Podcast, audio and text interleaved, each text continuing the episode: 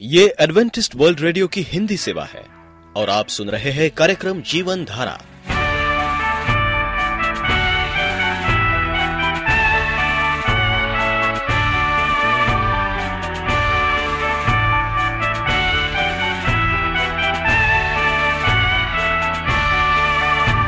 कार्यक्रम जीवन धारा सुनने वालों को मैं स्मिता और मैं अमित। हमारा प्यार भरा नमस्कार। एडवेंटिस्ट वर्ल्ड रेडियो की हिंदी सेवा में हम आपका स्वागत करते हैं। श्रोताओं, आइए, आज प्रसारित होने वाले कार्यक्रमों की जानकारी दे दें। आज होगी पहले स्वास्थ्य चर्चा, इसके बाद एक गीत होगा और फिर कार्यक्रम के अंत में पवित्र बाइबल का संदेश। तो चलिए, स्वास्थ्य चर्चा सुनने से पहले सुनते हैं ये गीत।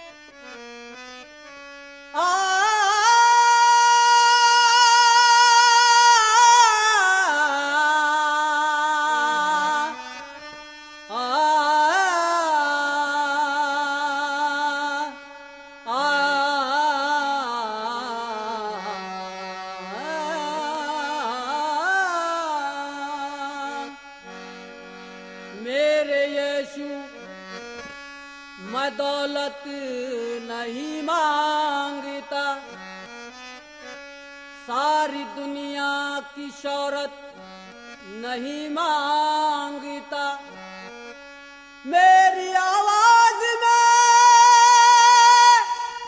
इतना तो असर दे देना, तेरे ही नाम का फ़ोटो से निकले मेरे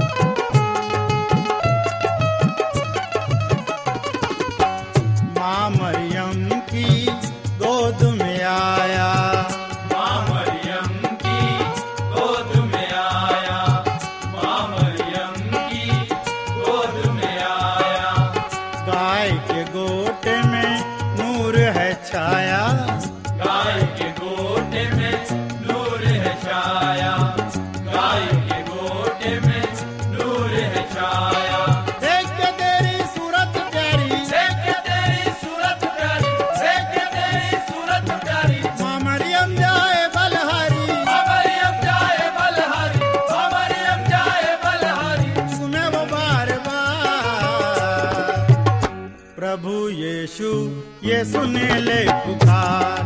ओ प्रभु यीशु ये सुने ले पुकार।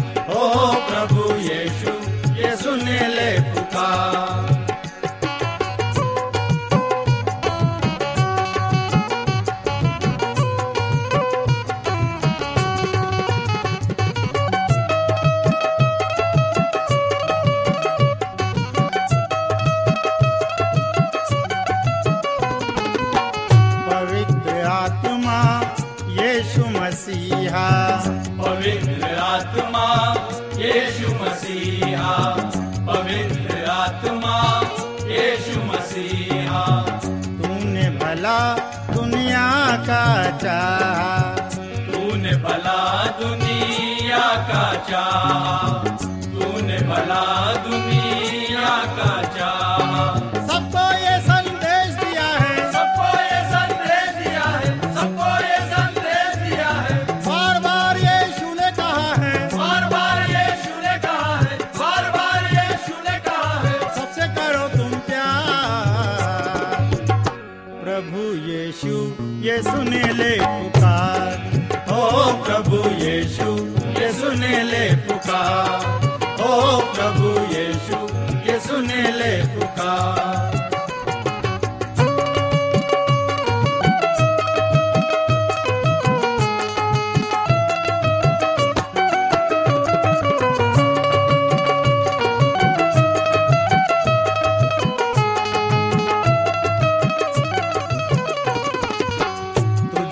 सलीब पर टांग दिया था।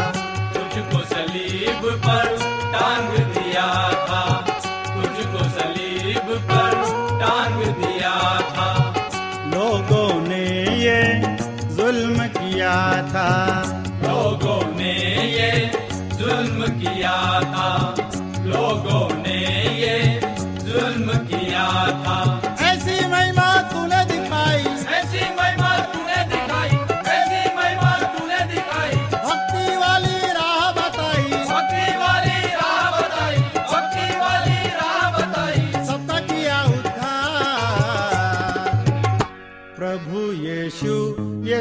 ले पुकार। ओ प्रभु यीशु, ये सुने ले पुकार। ओ प्रभु यीशु, ये सुने ले पुकार।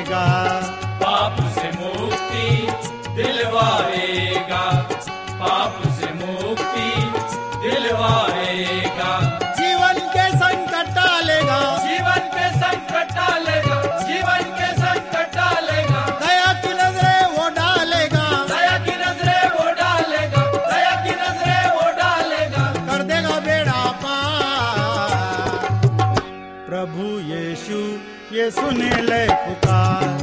ओ प्रभु यीशु ये सुने ले पुकार।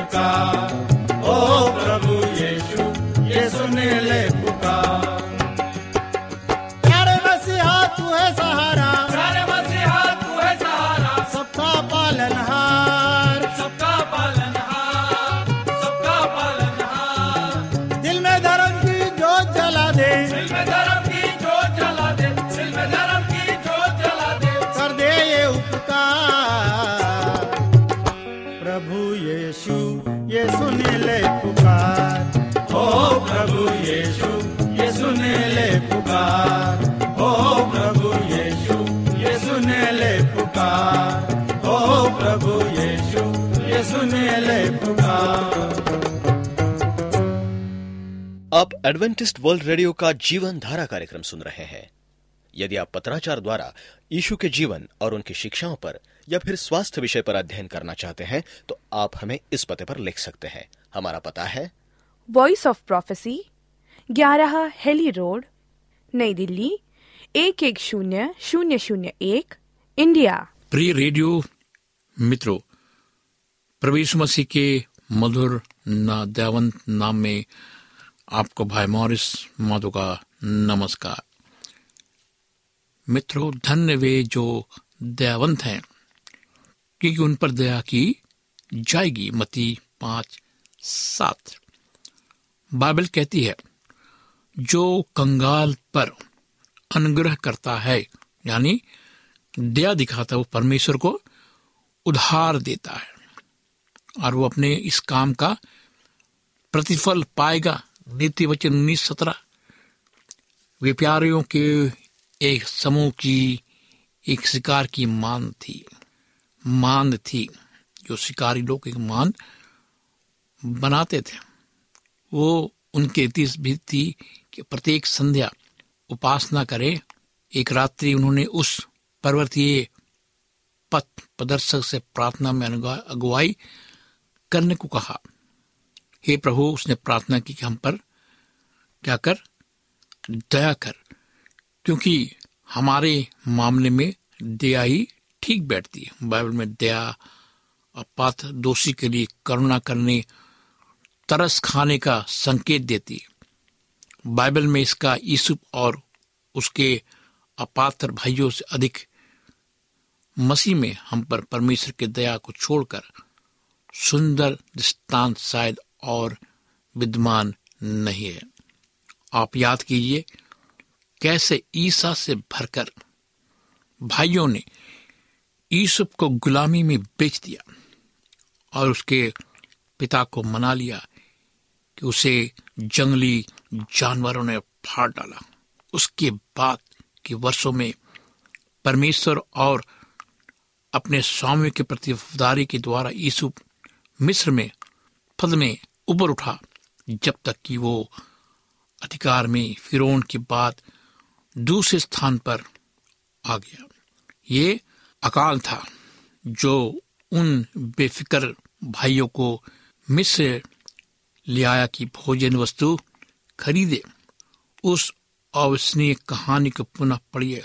यूसुफ का अपने भाइयों को पहचाना, पहचानना। उनके साथ उसका करुणामय व्यवहार। कैसे उसने उन्हें बात किया कि उसके बूढ़े पिता को को क्या करे? लाए और अपने कुटुंबों सहित मिस्र में आए। जहाँ तक अकाल का शेष वर्षों के दौरान उनका पोषण कर सके। जिस जगह प्रतिशोध न्यायपूर्ण दंड सर्वथा उचित होते यूसुफ ने केवल दया और करुणा दिखाई। यथार्थ में वो अपने आशंकित भाइयों से कहता है पत्ती पचास में, यद्यपि तुम लोगों ने मेरे लिए बुराई का विचार किया था परंतु परमेश्वर ने उसी बात में भलाई का विचार किया। सो मत मत डरो। मैं तुम्हारा और तुम्हारे बाल बच्चों का पालन पोषण करता रहूँगा। इस प्रकार उसने उनको समझा बुझाकर शांति दी। कैसी दया। इसी तरह हमारे जीवन में भी हम उनके प्रति दयालु होने के लिए सिखाए जा सकते हैं, प्रोत्साहित किए जा सकते हैं, उभारे जा सकते हैं, जिन्होंने हमारा कुछ बिगाड़ा है, यानी चोट पहुंचाई है, या यहाँ तक कि हमारे साथ अविश्वनीय रूप से निर्दयता की है। यदि हम परमेश्वर की अधीनता में और वफादार हैं तो हम उस कठोरता बुराई के पीछे परमेश्वर के प्रेम को हमारी भलाई और उसकी महिमा के लिए कार्य करते हुए देख सकते हैं। हमारे पास उस धनी, जवान, शासक में एक तुलनात्मक कहानी है, जिसे जब यीशु द्वारा कहा गया कि जो कुछ उसके पास बेचकर कंगारों को दे तबाकर उसके पीछे हो ले तब वो क्या हो गया? दुखी होकर चला गया। कि उसके पास विशाल धन संपत्ति भी थी। मती उन्नीस बाईस। यहाँ दया दिखाने का अवसर लालच के द्वारा रोक लिया गया। उस धनी जवान शासक ने सोचा कि धन संपत्ति उसके लिए सुख लाएगी परंतु उन्होंने ऐसा नहीं किया। फिर भी वो मसीह की ओर मुड़ने के लिए इच्छुक न था, जो कि स्थायी सुख का स्रोत है। वह अपने स्वार्थीपन लोभ के कारण दूसरों पर दया नहीं दिखा सका, और उस कारण वो उदास होकर चला गया। सच्चा सुख और परिपूर्णता का कभी भी अनुभव ना करे। सुखी है वे जो दयावंत है। यीशु जानते थे कि परमेश्वर के प्रति हमारे समर्पण को सही साख दूसरों के साथ बांटने की हमारी तत्परता है। यदि हमारे भीतर दूसरों के लिए दया नहीं है तो एक प्रमाण है कि हमारे, हमने परमेश्वर की दया का अनुभव कभी नहीं किया। इस पहाड़ी उपदेश की व्याख्या करने के लिए हम कह सकते हैं कि वे जिन्होंने परमेश्वर से दया प्राप्त की है, इतने प्रसन्न, सुखी हैं। और हम देखते हैं, हमारे विचार अगर गलत हैं तो हम गलत है। हमें महसूस करना चाहिए कि हमने क्या गलतियाँ की है। हमें छिपाना नहीं चाहिए। हमें परमेश्वर को बताना चाहिए। दया का पैमाना पड़ रहा होगा। जब उसने कहा कि जो कुछ तुम बोलते हो, इतनी ऊँची आवाज़ है कि मैं सुन नहीं सकता कि तुम क्या कहते हो। किसने कहा? इमर्सन ने कहा ये बात कि जब लोग ऊँची आवाज़ बात करते हैं, इमरसन कहता कि मैं सुन नहीं सकता। विशुद्ध मसीहत की पूरी बात को यीशु ने सार रूप में कर दिया। जब उसने कहा कि यदि कोई प्यासा हो तो मेरे पास आकर पिए। जो मुझ पर विश्वास करेगा, जैसा पवित्र सांस आया है, उसके हृदय में से जीवन की जल की नदियाँ बह निकलेगी। योहन्ना सात सैतीस में लिखा है। मेरे दोस्तों मसीहत के पास आना, मसीह के पास आना, जीवन के जल का भीतर की ओर प्रवाह दूसरे तक पहुँचना है। प्रवाह, दूसरे के साथ प्रेम, दया, तरस में हमें जीवन बिताना है। मेरे दोस्तों, हम कौन सा जीवन अपनाना चाहेंगे? कौन सा जीवन हम त्यागना चाहेंगे? धर्मशास्त्र कहता है कि कंगाल और अनाथों का न्याय चुकाओ। दीन, दरिद्र का विचार धर्म से करो, भजन संहिता लिखा है जो कंगाल की दुहाई पर कान ना दे, वह आप पुकारेगा और उसकी सुनी ना जाएगी। नीति बचन इक्कीस तेरह। ईश ने कहा, जो कोई तुझसे मांगे, उसे दे, और जो तुझसे उधार लेना चाहे, उससे मुँह न मोड़। मती पाँच। दिया करो तुम्हें भी दिया जाएगा।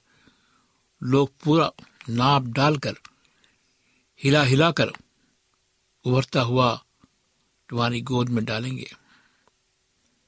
इस पहाड़ी देश में, जिसे हम भली भांति देख चुके हैं, पढ़ चुके हैं, जान चुके हैं कि हमें अपनी भाइयों से प्रेम करना है, दया दिखाना है और हमें प्रतिदिन मसीह में चलना है, तभी हम दया दिखा सकते हैं। हमें उस टेढ़े मार्ग में नहीं चलना बल्कि हमें मसीह के मार्ग में चलना है, जो मसीह हमसे कहता है और जानने के लिए भी इच्छुक है हमसे कि हम क्या प्रार्थना करते हैं। हम प्रार्थना में क्या मांगते हैं? परमेश्वर से मांगना चाहिए प्रभु, हमें दयालु बना, हमारे हृदय में कठोर मन है, उसे निकाल, फेंक। और हमारे अंदर क्या डाल एक मांस का हृदय डाल यदि हमारे पास ऐसा धर्म है,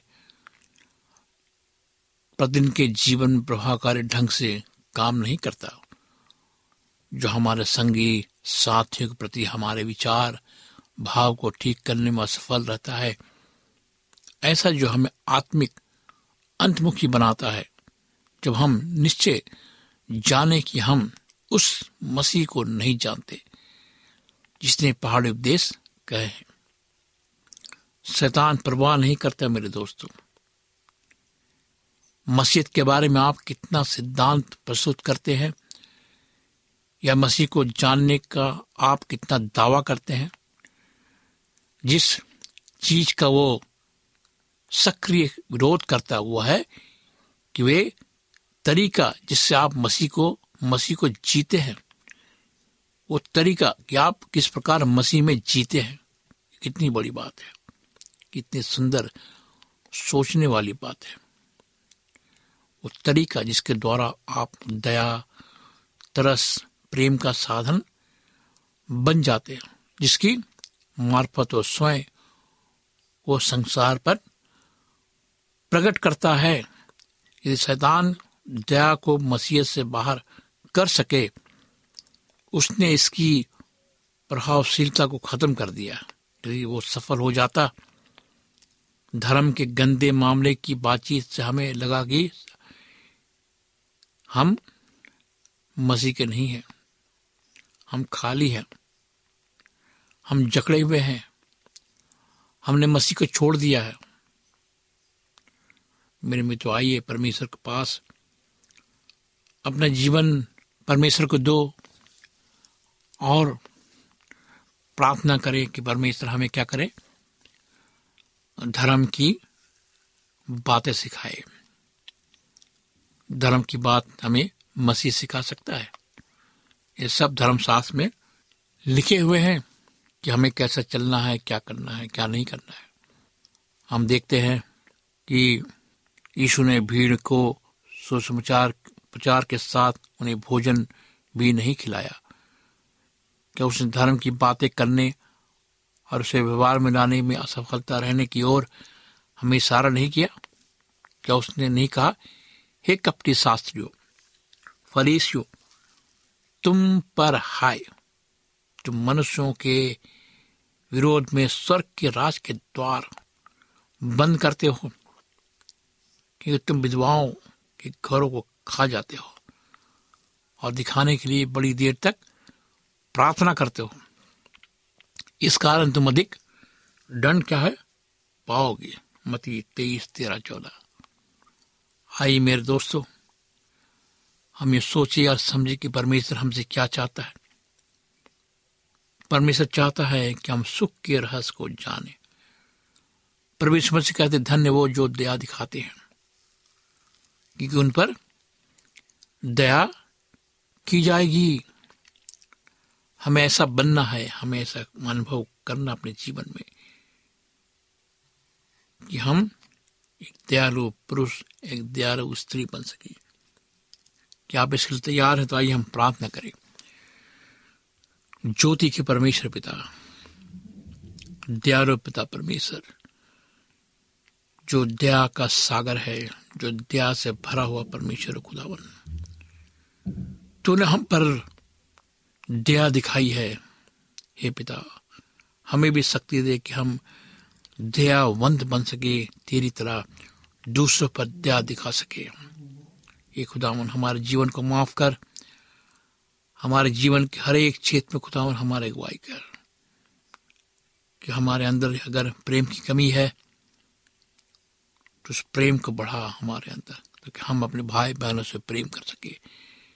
इस प्रार्थना को प्रभु यीशु मसीह के नाम से मांगते हैं। आमीन। मित्र, अगर आप उदास हैं, निराश हैं, कटघरों में है, बिस्तरों में है, अस्पतालों में है, सड़कों में, कहीं भी है, इस कार्यक्रम को सुन रहे हैं, मैं आपसे कहता हूँ, आप अपना जीवन प्रभु यीशु मसीह को दे।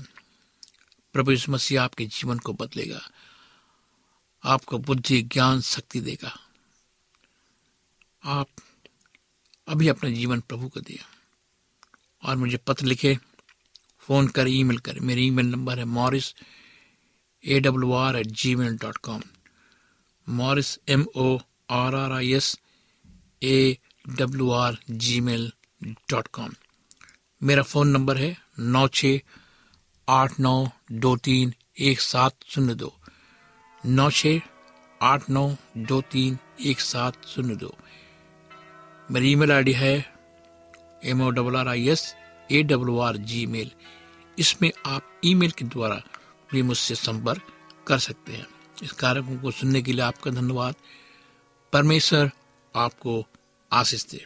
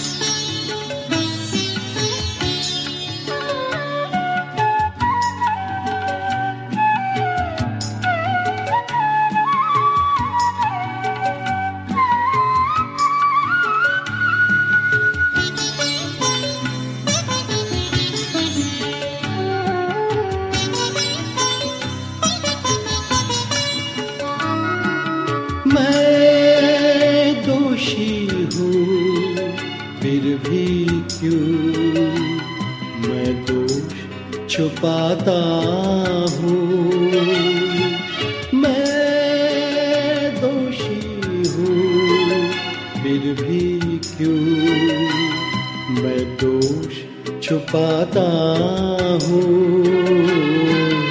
अपना दोष छुपा कर औरों का ढूंढता हूँ।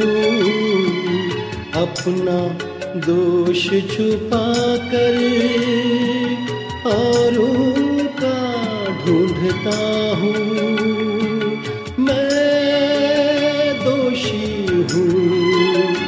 फिर भी क्यों मैं दोष छुपाता हूँ?